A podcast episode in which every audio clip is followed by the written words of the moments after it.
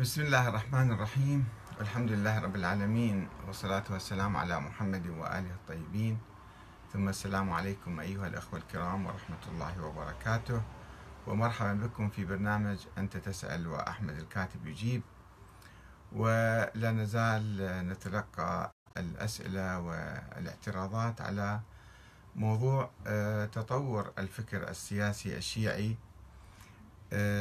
والثورة الحاصلة آه، فيه هذه الأيام آه، الثورة الجذرية التي نقلت الشيعة من حالة الانتظار للإمام الغائب المنتظر إلى المبادرة والقيام بمقاومات وحركات معارضة وثورات وإقامة دول. هذه حالة جديدة على الشيعة وعلى الفكر السياسي الشيعي. ولكن بعض الأخوة الأعزاء الذين آه، يؤمنون بقوة بنظرية الإمامة لا يزالون يعني لم يستوعبوا آه، هذا التطور أو هذه التطورات الحاصلة في البنية الأساسية للشيعة والتشيع. ولا يزالون يتمسكون بنظريات قديمة بائدة أكل الدهر عليها وشرب ويعتقدون أنها هي الصحيحة. بس إحنا نعطيهم الحق خلي يعتقدوا ما يشاءون. ولكن المشكلة أن البعض من هؤلاء يتطرف في النظر للآخرين أن هذا هو الحق المطلق هو الدين الصحيح وكل ما عدا ذلك هذا خطأ وانحراف وضلال وفساد. هنا تأتي آه، يعني المشكلة الكبرى. فلو تواضعوا شوية وقرأوا التاريخ جيدا وقرأوا مسيرة الشيعة والتشيع عبر التاريخ. لوجدوا أن كثيرا من هذه النظريات التي يتشبثون بها حتى اليوم هي نظريات لا أساس لها من الصحة. ولكن خلينا نشوف في أخ عزيز أيضا اسمه جعفر البازي. هذا عنده مداخلة اعتراضية علينا وشوية متعصب يعني ماخذ الحماس زايد. فنحن نسامحه أيضا لكلماته التي أوردها في مقالته. يقول إلى جميع الأخوة الأعزاء وإلى أحمد الكاتب إذا كانت نظرية الإمامة وحسب ادعائك غير موجودة فما هي النظرية التي تدعي أنها موجودة بعد رسول الله صلى الله عليه وآله وسلم؟ إذا قلت لي إنها نظرية أبناء العامة أي الشورى وأن النبي لم يوصي فأنا تسمح لي أن أقول لك إما غبي أو تتقصد أن تحرف الناس. لأن نظرية الشورى ثبت بالعقل أو النقل أنها باطلة. نظرية الشورى ثبت أنها باطلة بالعقل والنقل. ونتيجتها هذا الدين المشوه. إنك للأسف الشديد تحاول أن تدلس أو تخلط الأمور. هل يعقل أن الله سبحانه وتعالى أرسل رسولا كريما من أجل أن تترك بعده فوضى أو شورى؟ ما يقبل الشيء هذا؟ تقول إن نظرية أهل البيت عليهم السلام هي أقرب نظرية للعقل بما أنه أنت تنفي كل نقل وتدعي أنك لم تجد شيئا. رغم أنني أشك فيما تقول لأن نظرية أهل البيت عليهم السلام نقلت حتى من كتب السنة. فكيف تدعي أنها غير موجودة؟ ثم لو نظر أي مسلم عاقل إلى الدين بعد رسول الله إلى يومنا هذا سيجد أن الدين الذي نقله أهل البيت وعلماء الشيعة والشيعة أنفسهم هو أقرب لدين محمد صلى الله عليه وسلم. أما الطرف الثاني أي السنة؟ فإن دينهم أبعد ما يكون عن دين محمد. لذا أنا أظن أنك إما جاهل اختلط عليك الأمر أو دجال. اللهم انصر دينك. زين؟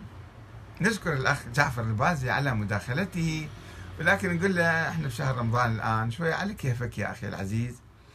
فخلي نبحث الأمور نقطة نقطة ونشوف المسألة شلون. أولا الدين الإسلامي هو دين واحد لدى جميع المسلمين. ما في فرق. الدين موجود بالقرآن الكريم. الدين هو عقيدة إيمان بالله تعالى الواحد آه، وإيمان النبي والأنبياء وإيمان باليوم الآخر يوم القيامة. وفي عبادات صلاة وصوم وزكاة وحج وكذا صوم.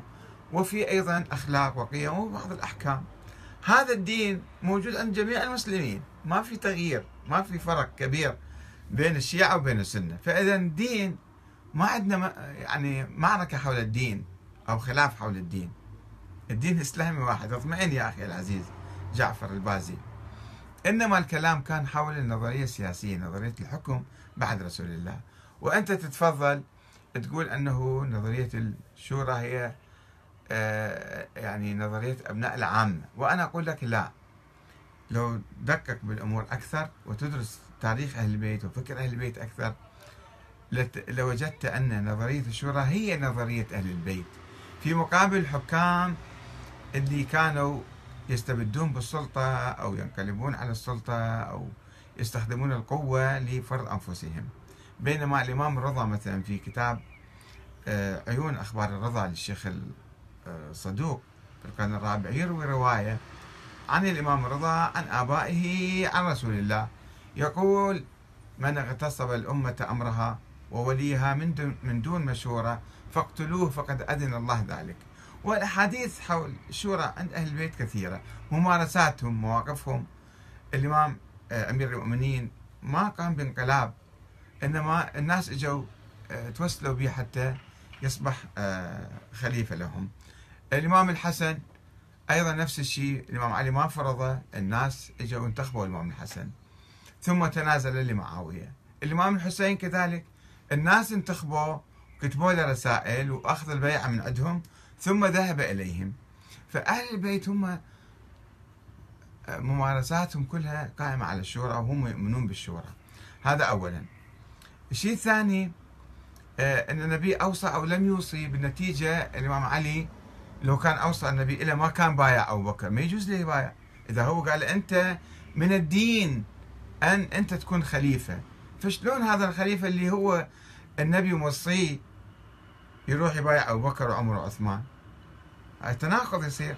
معناته إحنا نفهم من قيام الإمام علي ببيعة أبي بكر وعمر وعثمان وبيعة الإمام الحسن والحسين لمعاوية. الإمام الحسن والحسين بايعا معاوية بعد ذلك. فنفهم أنه الخلافة والإمامة ليست من الدين وأن النبي لم يوصي وكل هاي الأحاديث هي أحد تأويلات تعسفية وربما أحاديث موضوعة. آه النتيجة آه يقول أنه ثبت بالعقل أو النقل أن الشورى باطلة. ما هو ما عندنا غير الشورى. الشورى في مرحلة معينة في صدر الإسلام طبقت ثم ألغيت ثم تم التآمر عليها من الأمويين ثم العباسيين ثم غيرهم. والآن لا يوجد لدينا سوى الشورى. فكيف الشورى هي نظرية باطلة بالنقل والعقل؟ أي نقل وأي عقل؟ ما الآية القرآنية تقول وأمرهم شورى بينهم. وما في بالقرآن آية تقول الإمامة بالنص والوراثة والتسلسل. ما عندنا شيء هذا. فالنقل القرآني أولا وإحنا نعيف القرآن نروح لبعض الأحاديث الموضوعة. نتصور هي هاي الدين. وأيضا العقل يقول أنه ما في شيء آخر.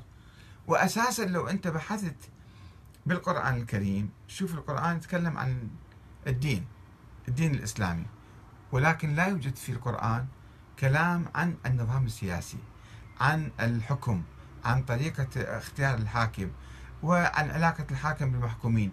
هاي كلها أمور دستورية تعود إلى الحكم ما توجد في القرآن. والنبي أيضا لم يتحدث عنها. فإذا هي متروكة للعقل الإنساني لكي هو يطور نفسه حسب الظروف وينتخب الحاكم. مثل ما إحنا اليوم.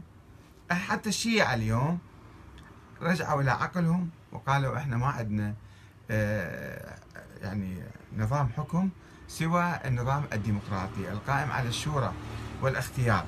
فأي عقل وأي نقل أنت تتفضل تقول ذولا يعني ينفون آه، آه، نظرية الشورى. أما أنه تجي تقول هل يعقل أن الله جاب نبي ويترك هذا شيء الله راد ذلك. إحنا يعني نجبر الله على شيء معين ونفترض أشياء معينة من عندنا ما ما صار هذا الشيء. آه ثم يقول آه أن نظرية أهل البيت نقلت حتى من كتب السنة. هذا مو نظرية أهل البيت يا أخي العزيز. الإمامية شيء أهل البيت شيء آخر. نظرية أهل البيت هي الشورى. نظرية الإمامية جماعة سووا متكلمين يسموهم فلاسفة متكلمين قعدوا سووا لهم نظرية وحطوا شروط مثالية ورادوا يطبقوها على الواقع وما صار الواقع ما قبلها. ما قدروا يطبقون النظرية حتى في الأيام الأولى.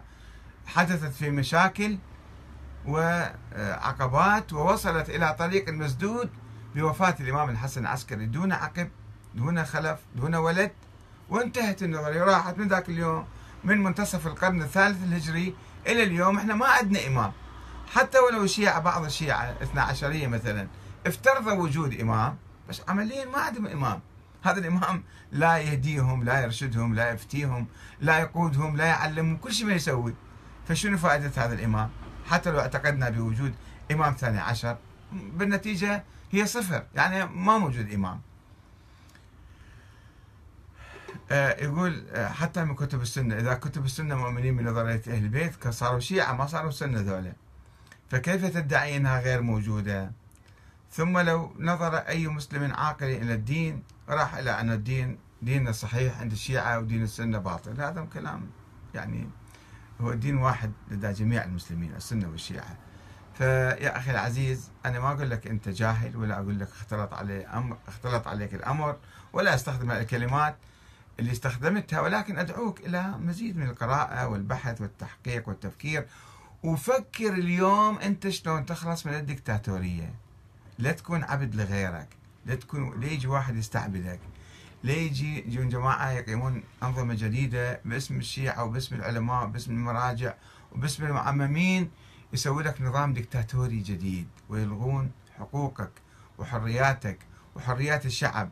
وبالتالي يجي حزب واحد يسيطر على آه، آه، السلطة في العراق أو في أي بلد آخر. والسلام عليكم ورحمة الله وبركاته.